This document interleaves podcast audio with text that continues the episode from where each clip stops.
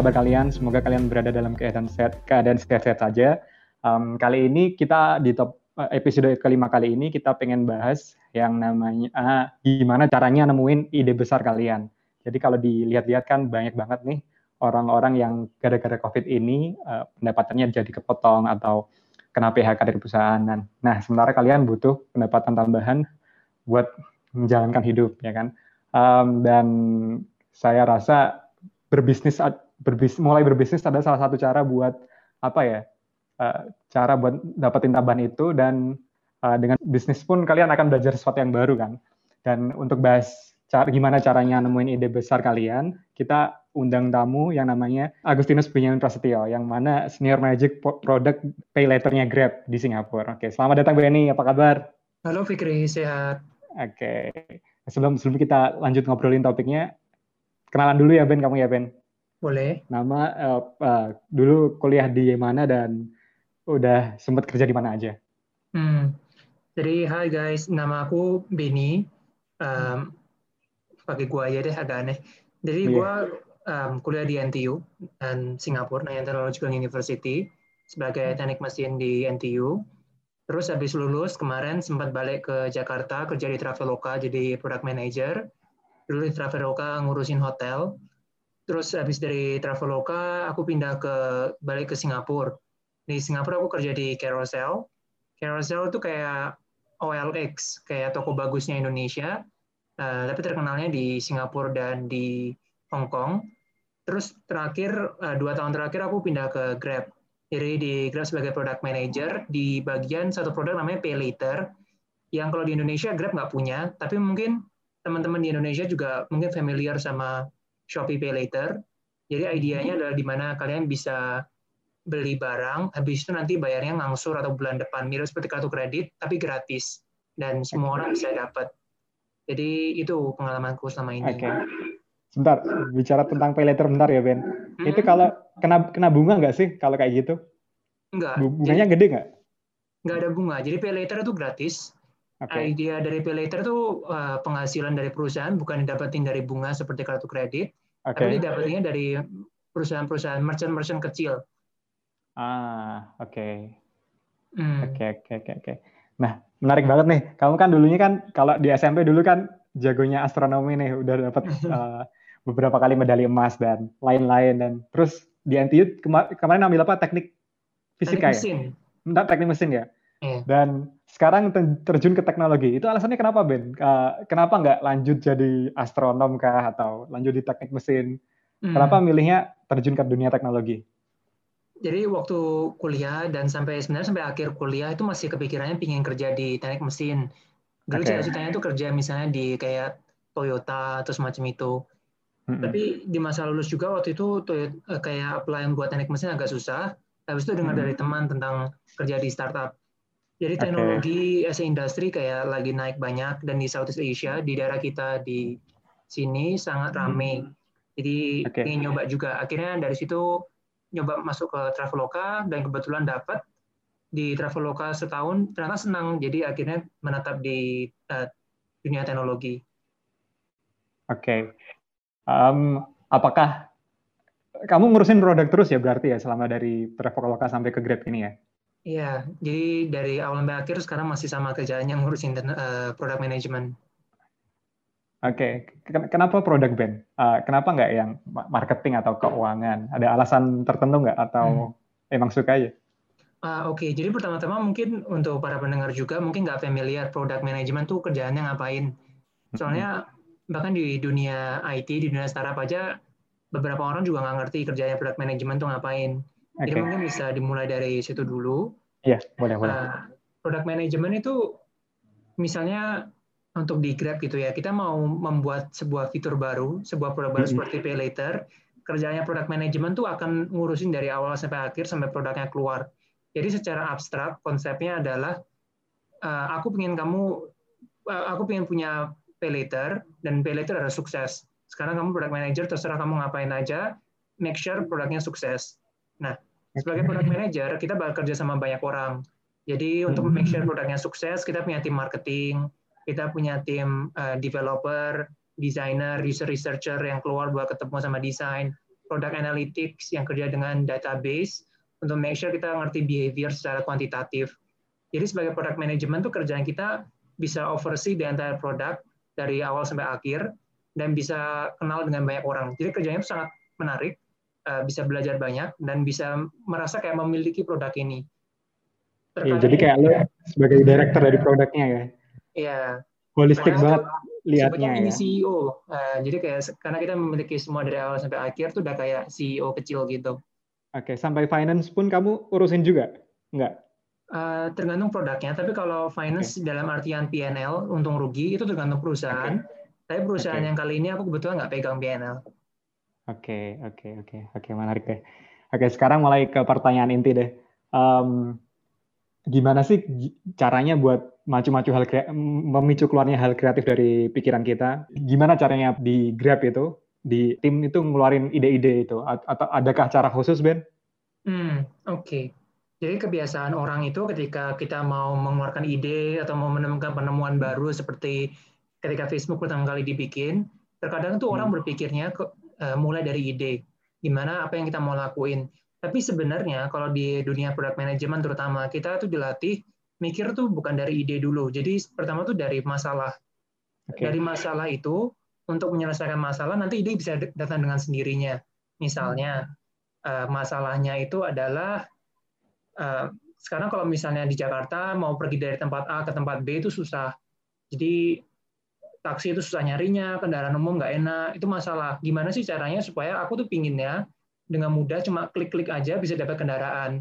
Nah itu orang bisa macam-macam. Mungkin ada yang mikirin, oh kita bikin Grab atau Gojek gitu. Atau ada yang mikirinnya kita mungkin kasih sepeda online di Singapura dan di Cina sekarang lumayan, oh bukan sekarang sih, 5 tahun yang lalu lumayan banyak. Di Singapura sekarang udah mulai mati, itu ada sepeda online atau autopad online. Tapi idenya adalah karena kita tahu ada satu problem yang terasa sekali, dan kita sebagai orang sehari-hari juga terasa gitu sama masalah ini. Kalau kita dari masalah itu, kita bisa mikirin solusinya kira-kira ada apa aja. Nah dari situ bisa ide banyak banget, bisa jalan terus, idenya macam-macam dan diganti terus. Dan munculnya ide itu biasanya dari banyak orang ya kalau di... Banyak ide terus diseleksi atau gimana, Ben? Biasanya. Ya. Oh, pertanyaannya menarik. Jadi kalau di dunia product management itu kita punya istilah double diamond. Itu artinya jadi diamond itu kalau misalnya main kartu wajik ya kalau nggak salah yang bentuknya kayak kotak square itu. Jadi idea dari double diamond itu ketika mau generate ide, kita tuh mulai dari generate sebanyak mungkin masalah sehari-hari yang kita tahu. Jadi pertama tuh generate masalah, habis itu generate ide. Jadi makanya double diamond.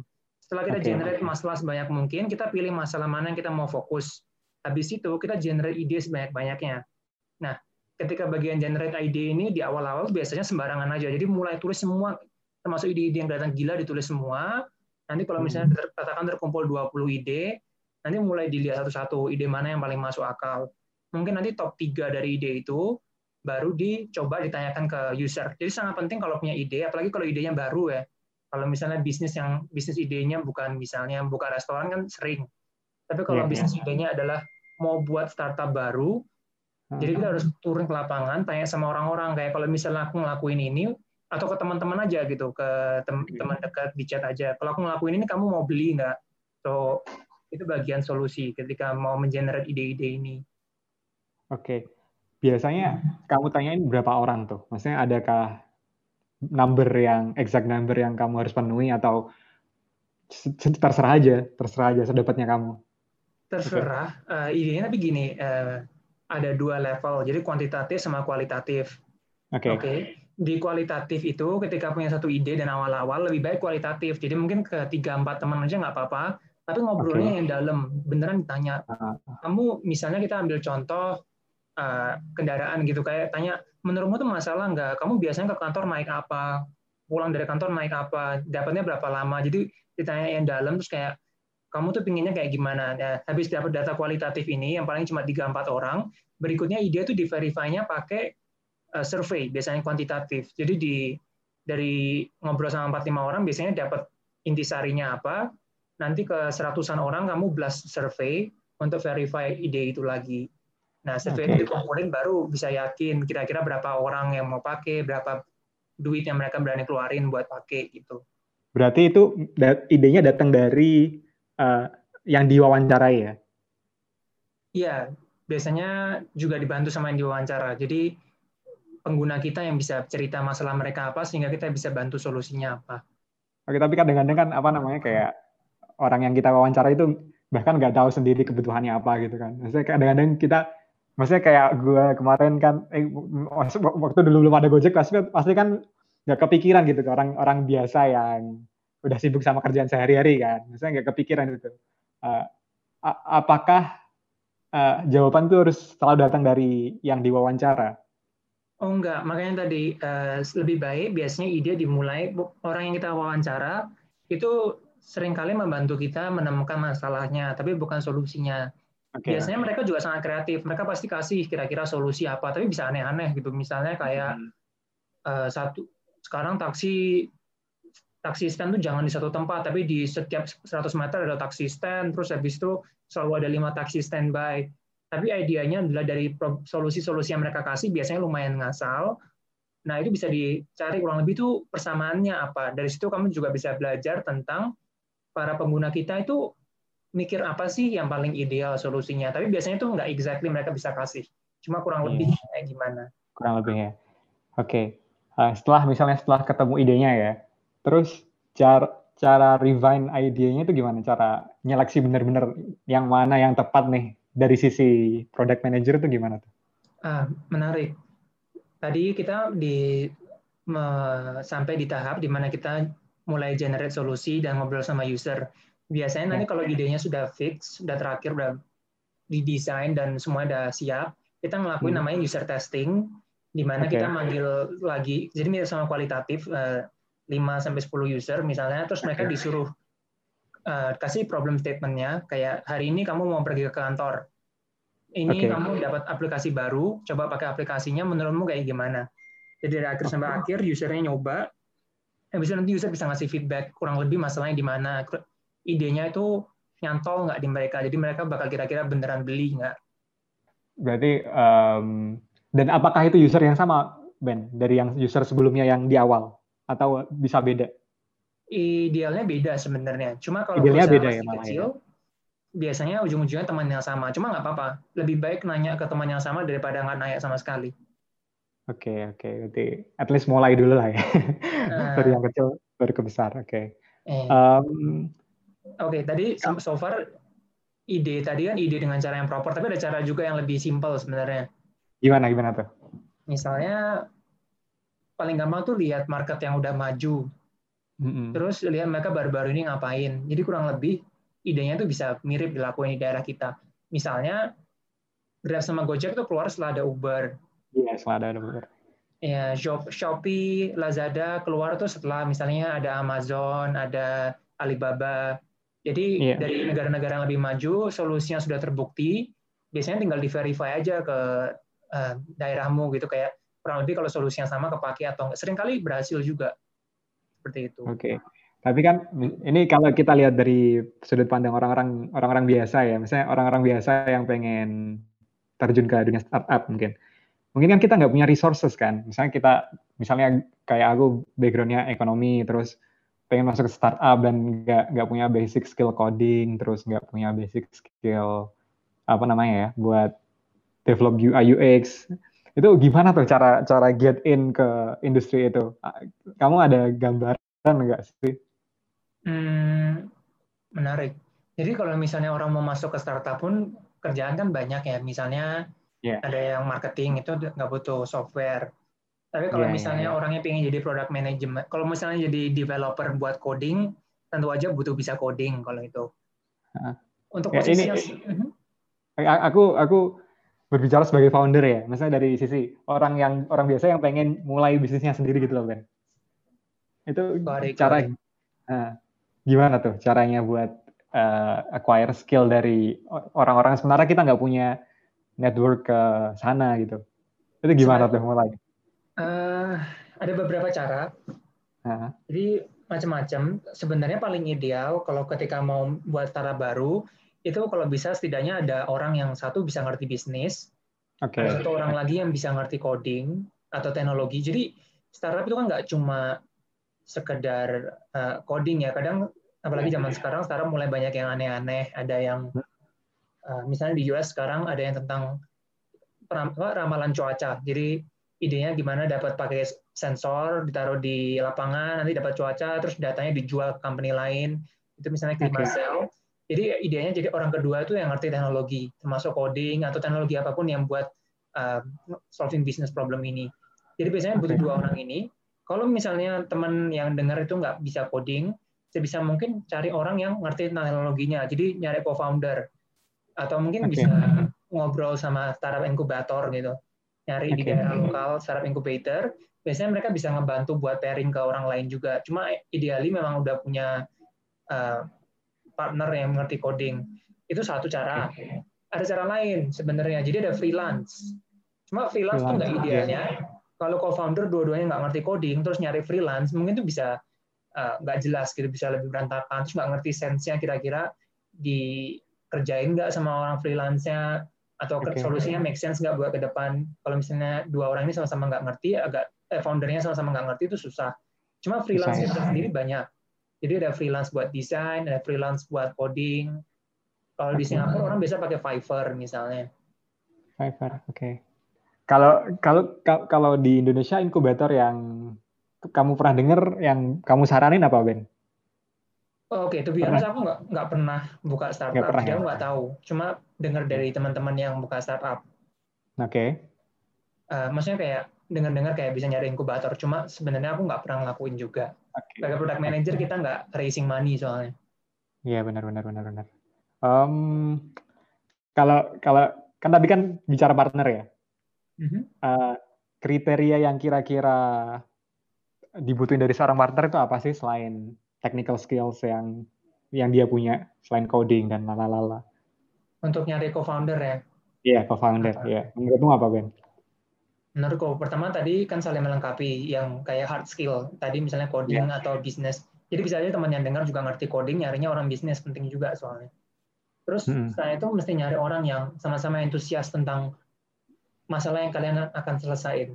Sebelum ketemu, sebenarnya lebih penting percaya sama orangnya, punya kemampuan dan punya semangat buat nyelesain masalah. Soalnya di dunia startup itu, apalagi kalau teman-teman mau ngelakuin hal yang baru. Jadi entrepreneurship bukan bisnis, agak beda. Entrepreneurship itu beneran akan pergi ke sebuah tempat yang tidak jelas, mungkin tidak bisa terjadi. Itu orangnya perlu resilient, perlu punya daya tahan. Jadi nggak boleh gampang nyerah. Nanti kalau misalnya salah, gagal, pivot lagi, salah, gagal, pivot lagi, itu orangnya harus semangat. Pertama nyari orang kayak gini dulu, sama-sama punya kemauan buat berhasil di daerah itu. Nah, kalau udah dan udah mulai ngobrol, kalau bisa juga ketemu orang yang sama-sama semangat di satu bidang. Misalnya teman ingin bikin aplikasi yang mempermudah charity. Aku lupa namanya, belakangan ada yang terkenal. Jadi, kalau nggak salah namanya Share It atau something. Itu di Singapura atau Indo? Di dunia. Jadi levelnya dari US kalau nggak salah mulainya. Itu kayak aplikasi, kalau mau ngasih donasi tinggal tap button, langsung donasi. Misalnya kayak katakan Rp15.000, Rp100.000, itu langsung donasi dengan mudah. Nah, jadi mungkin nyari teman yang juga punya semangat hal yang sama. Donasi, aku juga tertarik, aku juga ingin nyelesain masalah ini. Sehingga ketika kerja bareng itu lebih semangat. Soalnya kalau kerjanya sesuatu yang tidak menarik, nanti nyerah. Ya, jadi punya visi yang sama, punya semangat yang sama ya, sebenarnya intinya ya. Iya, tapi yang pertama semangat dulu, baru nanti semangat dalam artian semangat menyelesaikan masalah, baru yang kedua, masalah yang diselesaikan kalau bisa sama-sama tertarik. Kamu berarti belum pernah sama sekali raising funds ya? Belum pernah. Belum, tapi ada ketertarikan nggak Ber menuju ke sana? Atau kamu punya ide sendiri gitu mungkin yang waktu balik Indo kamu pengen ngembangin startup sendiri gitu, ada pernah keinginan gitu nggak? Aku masih lama sih pengen balik Indonya sebenarnya. Jadi kalau misalnya bikin startup mungkin di Singapura. Definitely beberapa kali kepikiran, dan recently juga kadang diajak ngobrol sama founder gitu yang lagi nyari tim. Ada satu founder yang recently juga approach, kayak mau tanya-tanya tentang aku tertarik nggak kerja bareng dia, bikin startup bareng gitu. Ya, tapi in general tertarik sih untuk coba ke arah sana. Soalnya if you think about it ya, kalau misalnya kamu bikin startup, terus startup bisa sukses, itu juga pertama definitely mantep banget, keren banget. financially juga sangat rewarding bikin startup. Oke, kalau misalnya menurutmu masalah paling apa ya, paling urgent buat perlu diselesaikan di Indonesia atau apa deh? Kalau menurut dari sudut pandangmu? Wah, aduh, pertanyaannya besar banget nih. Ada banyak kayaknya masalah yang bisa dibahas di Indo. Iya, banyak sih memang. Cuman urgent, ya. Yeah. Ada dua yang, tapi mungkin ini bias ya karena tergantung dari orang-orang yang aku ngobrol sekitar. Cuma Southeast Asia in general, termasuk Indo, ada dua industri yang menurutku bakal menarik ntar lagi. Yang pertama itu financial. Jadi mirip seperti Grab PayLater ini, sekarang kompetitornya banyak. Di Singapura, di Indonesia juga ada beberapa startup yang bukan bagian dari Grab. Satu lagi yang Shopee. Shopee juga kalau tidak salah dengar mau bikin Shopee PayLater sama. Jadi selain company-company yang sudah besar ini, ada company kecil-kecil, founder random, yang juga mau menyelesaikan masalah financial. Financial inclusion itu misalnya gini, katakan kita punya teman gitu kan, misalnya namanya Joko. Si Joko mau bikin usaha. Oke. Untuk membuat sebuah usaha, kita bakal butuh finance. Bakal butuh duit buat modalin usaha dan sebagainya. Cuma sekarang di Indonesia tuh agak susah. Misalnya harus ke bank, sediain dokumen, terus bunganya gede. Nah, financial inclusion dari startup itu bakal membantu orang-orang yang kayak istilah kita itu bottom of the pyramid. Jadi kalau bayangin piramid yang paling atas itu perusahaan-perusahaan yang udah besar, mereka bisa financing dari bank, financing dari macam-macam. Tapi kalau misalnya perusahaan yang di bawah, yang padahal banyakkan orang tuh di bawah soalnya papa mama gitu. Nah, kalau bisa ngebantu mereka dengan financial inclusion buat ngelakuin usaha, buat kehidupan sehari-hari, itu kayaknya bakal satu hal besar yang terjadi di Indo. Apalagi Indo sekarang lagi developing dengan cepat. Ketika suatu perusahaan negara tuh developing dengan cepat, mereka perlu punya modal usaha tuh harus gampang dapatnya. Kalau nggak bakal nge-stuck developingnya. Jadi itu yang pertama, financial. Yang kedua menurutku menarik dan mulai rame di India juga udah ada beberapa, di Southeast Asia mulai tapi belum ada yang besar, itu agriculture. Jadi berhubungan dengan ketahanan pangan. Zaman dulu misalnya ketahanan pangan tuh petani kan kerjanya sangat tradisional di Indonesia. Nah, gimana caranya membantu petani itu bisa skill dengan lebih baik, misalnya mungkin juga financing atau penjualan supaya bisa motong dana makelar, bisa langsung menuju ke user. Ada banyak kalau itu udah ada beberapa kan ya, sayur box dan lain-lain ya. Ada 3 tahun yang aku tahu sih. Oke, udah mulai ada sih itu. Cuman dari sisi IoT-nya mungkin ya, cara apa hidroponiknya atau apapun itulah yang mungkin nggak berkembang di Singapura ya. Singapura sebenarnya pertanian nggak terlalu bagus, jadi ini kan juga negara yang sangat pack. Jadi sebenarnya di Singapura nggak ada, tapi benar di Indonesia memang sudah mulai ada. Dua-duanya udah ada, financial maupun agriculture. Company-nya udah ada, tapi belum ada kayak juaranya, itu belum, nomor satunya belum ada, dan dua-duanya sebenarnya luas. Misalnya agriculture selain kayak petani, juga mungkin peternakan. Misalnya teman sekarang juga ada yang lagi bikin perusahaan namanya Symbiofish, ini ngikut perusahaan teman sekalian, dia tuh berusaha bikin peternakan lele, tapi imagine kayak Grab, tapi buat peternakan lele. Jadi orang-orang random punya rumah, punya pekarangan nggak kepake, bisa dengan mudah dapat bibit lele dan jual kembali ke perusahaan yang sama. Jadi sebagai pengguna itu nggak perlu pinter tentang lele, pokoknya punya pekarangan, punya tanah 1x1 meter, bisa diubah jadi penghasilan dan membantu ketahanan pangan Indonesia. Jadi ini salah satunya lagi. Jadi masih banyak banget ide tentang ketahanan pangan, tapi itu beneran penting, apalagi buat negara besar kayak Indonesia. Apalagi isunya yang sekarang lagi kayak climate crisis kan ya. Jadi mungkin ketahanan pangan jadi salah satu isu yang patut dipertimbangkan. Cuman balik lagi ke finance, Ben. Kalau kita mau funding orang-orang yang UMKM ya kan, how do you make sure that they'll pay back their money gitu? Uang yang udah dipinjemin sama startup fintech itu misalnya. Wah, ini pertanyaan sangat bagus. Ini sebenarnya pertanyaan literally pertanyaan $1 miliar. Jadi bisnis model yang sekarang paling terkenal buat ini itu punyanya Square. Kalau misalnya pendengar ada yang Twitter itu ya. Yang punya Twitter kan? Square. Bukan. Oh, mantan yang punya Twitter, ya. Jadi Jack Dorsey. si Jack Dorsey. Kamu juga kenal, Fikri, Jack Dorsey. Yeah. Jadi gimana Ben? Oke, lanjut. Kalau ngomong tanpa lihat tuh kayak susah gitu, tahu orang ngomong kapan. Iya, ada delay-nya. But anyway, Square itu bisnis modelnya sekarang lumayan terkenal, namanya MCA, jadi Merchant Cash Advance. Untuk bisa ngelakuin ini, pertama-tama perusahaannya tuh harus jadi perusahaan payment processor dulu. Misalnya kayak Square kan payment processor awalnya. Oke. Visa, Mastercard itu kan payment processor. Jadi idenya customer datang, bayar pakai payment processor ini, nanti payment processor ini bakal nyalurin uang dari bank account-nya si pembeli ke merchant, ke penjual. Nah, kenapa MCA itu sangat mantap? Karena si payment processor ini, ketika misalnya si penjual mau ekspansi, jadi misalnya pinjam $100.000, terus, misalnya 1 miliar rupiah buat ekspansi, nanti kan mereka perlu bayar per bulan. Instead of ditagihin per bulan, dari payment processing ini, langsung dipotong. Jadi ketika misalnya pembeli datang pakai beli makanan di tempatmu, akhir bulan biasanya kan clearing di akhir bulan gitu. Di akhir bulan settlement 500 juta, langsung dipotong 200 juta dari settlement itu diambil sama perusahaannya. Ini memastikan uangnya terbayar, satu. Dan yang kedua, karena kamu payment processornya, kamu tuh tahu exactly perusahaan yang kamu pinjemin uang itu mereka bisa bayar nggak? Karena kamu tahu transaksi per bulannya berapa.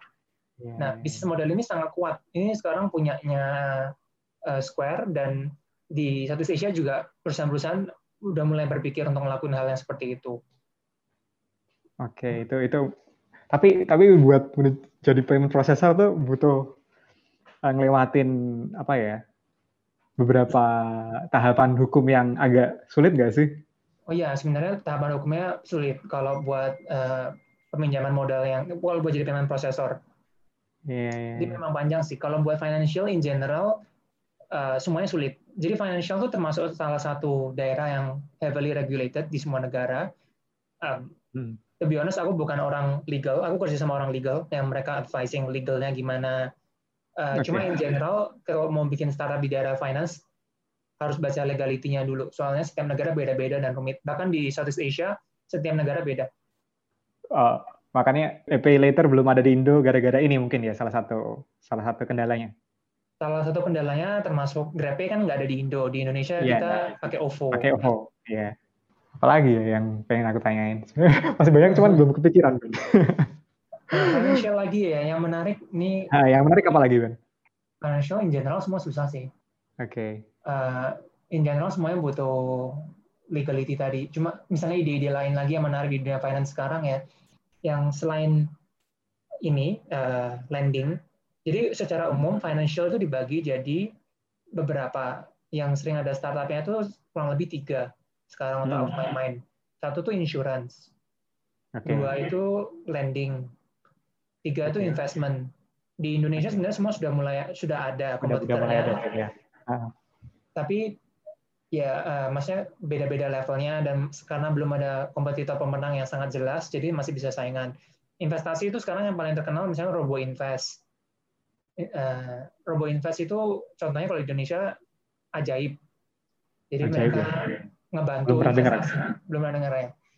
Jadi misalnya punya uang 1 juta rupiah nih, daripada ditaruh di bank dapat bunga 2%, kalau ditaruh ke pasar saham itu kan bisa besar tuh, mungkin dapat bunganya bukan 2% tapi 20%. Cuma pusing, orang nggak ngerti pasar saham kan, daripada mikir sendiri taruh ke RoboInvest. Jadi mereka bakal otomatis naruh, dan keuntungannya RoboInvest murah dibanding sama mikir sendiri ataupun biaya-biaya lain. Jadi itu pertama investasi, insurance, tadi lending udah ya, soalnya yang insurance tuh di Indonesia belum banyak. Soalnya di Indonesia kayaknya orang juga belum terlalu melek insurance. Iya, benar. Orang masih jarang pakai. Di Singapura tuh jauh lebih mature. Cuma idenya insurance in the past itu mahal di banyak hal. Misalnya mahal di marketingnya. Orang yang ngejual insurance, teman-teman kita yang jadi insurance planner gitu tuh mahal. Nah, gimana caranya insurance itu dibikin lebih murah biaya overheadnya sehingga premiumnya tuh turun. Nah, terus lebih banyak orang yang bisa pakai. Jadi namanya InsurTech. Ini ada di mana-mana juga. Jadi itu. Tapi balik yang ke hal investasi tadi, Ben. Okay. Pasar saham kan lagi kayak gini ya, maksudnya kayak dalam waktu dekat mungkin ada resesi mungkin katanya ya, aku nggak tahu juga sih apakah startup yang gerak di bidang investasi saham itu bisa bertahan kan, karena kan nggak pasti banget market ke depan kan. Ya, itu observasi yang benar. Sebenarnya sekarang sulit ditebak. Seperti biasa market tuh selalu ada orang yang ngira bakal naik, bakal turun, jadi sebenarnya sulit. Dunia finance, misalnya awal-awal kemarin atau bulan April, kebanyakan orang tuh ngira perusahaan berbasis lending, jadi ini berhubungan sama financial, ini bakal ambruk. Soalnya orang-orang bakal nggak kuat bayar, resesi bakal beneran keras banget, sehingga perusahaan-perusahaan ini tuh orang nggak berani invest ke bank, nggak berani invest ke macam-macam. Tapi ternyata recovery-nya jauh lebih cepat. Jadi sekitar bulan Juli, perusahaan-perusahaan yang lakuin lending kayak fintech tadi yang aku sebutin tentang lending, ternyata malah berhasil survive gitu. Ternyata orang-orang tetap bisa bayar, nggak gagal bayar, belum gagal bayar at least. Ini case-nya di Singapura ya? Dunia. Jadi di Australia terjadi, di US terjadi, di Singapura juga. Jadi karena tuh nggak bisa ketebak. Nah sekarang hubungannya sama dunia invest, sebenarnya sekarang tuh sangat resiko, volatile. Jadi kita nggak tahu, kurang lebih sebelum COVID ini semakin jelas, kayak sulit nebaknya. Kira-kira bakal ambruk lagi atau enggak.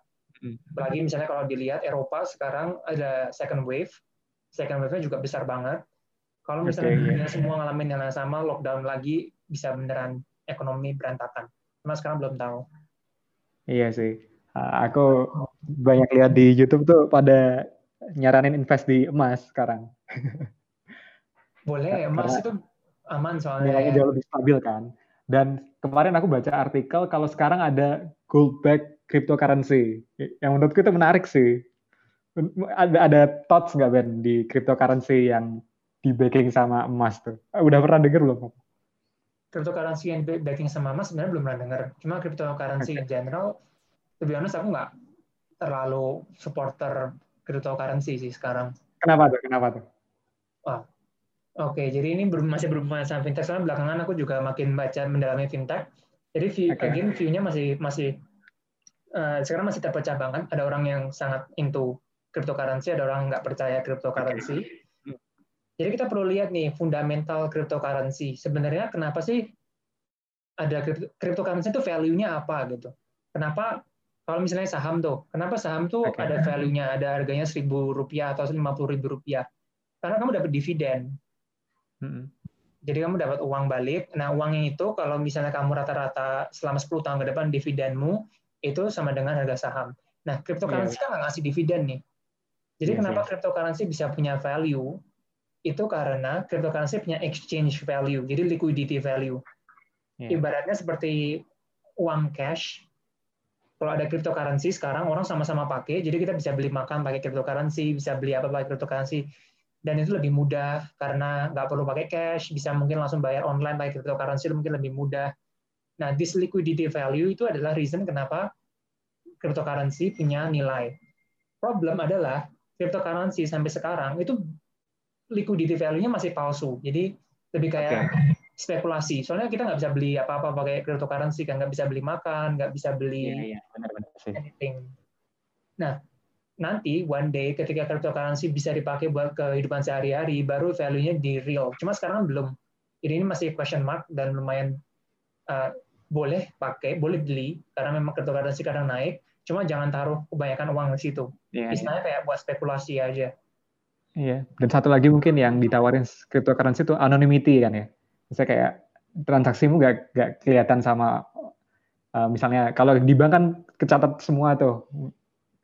Ya kan kalau di cryptocurrency katanya kan, aku juga nggak tahu sih, katanya kan menjamin ke anonimitian itu kan, jadi datamu nggak bisa di-track dan lalalalala, katanya sih gitu. Itu bener nggak Ben? Udah dengerin kayak gitu nggak? Bener. Jadi cryptocurrency memang bisa ngasih value itu, cuma pertanyaannya kayak seberapa berharga itu sekarang. Jadi itu kalau teknikalnya lumayan dalam, misalnya kayak decentralized ledger kita nggak perlu ke sana, cuma lebih karena beneran benar intinya orang nggak bisa tahu ini dari siapa. Nah, jadi kalau kamu mau beli sesuatu dan kamu ingin privacy, ini mau beli tiket hotel tapi tiket pesawat, mau beli kamar hotel nggak ingin data itu kecatat, karena mungkin masa aku mau liburan ke Thailand semua orang tahu gitu, nggak pengen bank tahu. Bisa cryptocurrency. Oke. Balik ke Grab, PayLater aja deh. PayLater itu juga bisa digunain di kayak e-commerce-nya di Singapura gitu nggak, Ben? Wow, pertanyaannya sangat bagus. Jadi mulai November, PayLater Grab itu bakal mulai bisa dipakai di e-commerce Singapura, dan selama berapa tahun ke depan, sebenarnya bukan cuma Grab, tapi beberapa kompetitor lain juga mulai kayak gini. Jadi PayLater Fintech ini bakal bisa dipakai di semakin banyak e-commerces. Idenya kayak gitu. Kalau di Indonesia kapan tuh? Ada estimasi waktu dekat nggak? PayLater dari Grab ya? Nggak ada sih, masih lama. Soalnya karena tadi masalah OVO, PayLater itu sekarang belum ada rencana buat masuk Indonesia. Berarti Gojek sih yang yang akan lebih gede ya di Indonesia. Mungkin Gojek yang bakal bikin PayLater duluan. Kalau nggak Shopee mungkin. Udah ada cuman masih di produknya dia aja kelihatannya deh di GoFood kan. Jadi mungkin ya 6 bulan setahun lagi mungkin mau bikin Shopee PayLater yang bisa di e-commerce. Nggak tahu juga sih misalnya. Oke deh Ben, mungkin itu aja sih Ben. Singkat, cuman banyak banget insight yang didapat dari kamu nih. Terima kasih banyak udah join sama kita ya. Semoga lo sehat-sehat selalu di sana dan makin sukses lah karirnya. Terima kasih waktunya Fikri. Sukses terus ya. Take care. Siap. Sehat terus. Oke, thank you Ben. Oke, segitu dulu teman-teman buat episode kita kali ini. Semoga kalian dapat ambil value dari apa yang kita obrolin dan semoga kita ketemu lagi di episode selanjutnya. Bye-bye.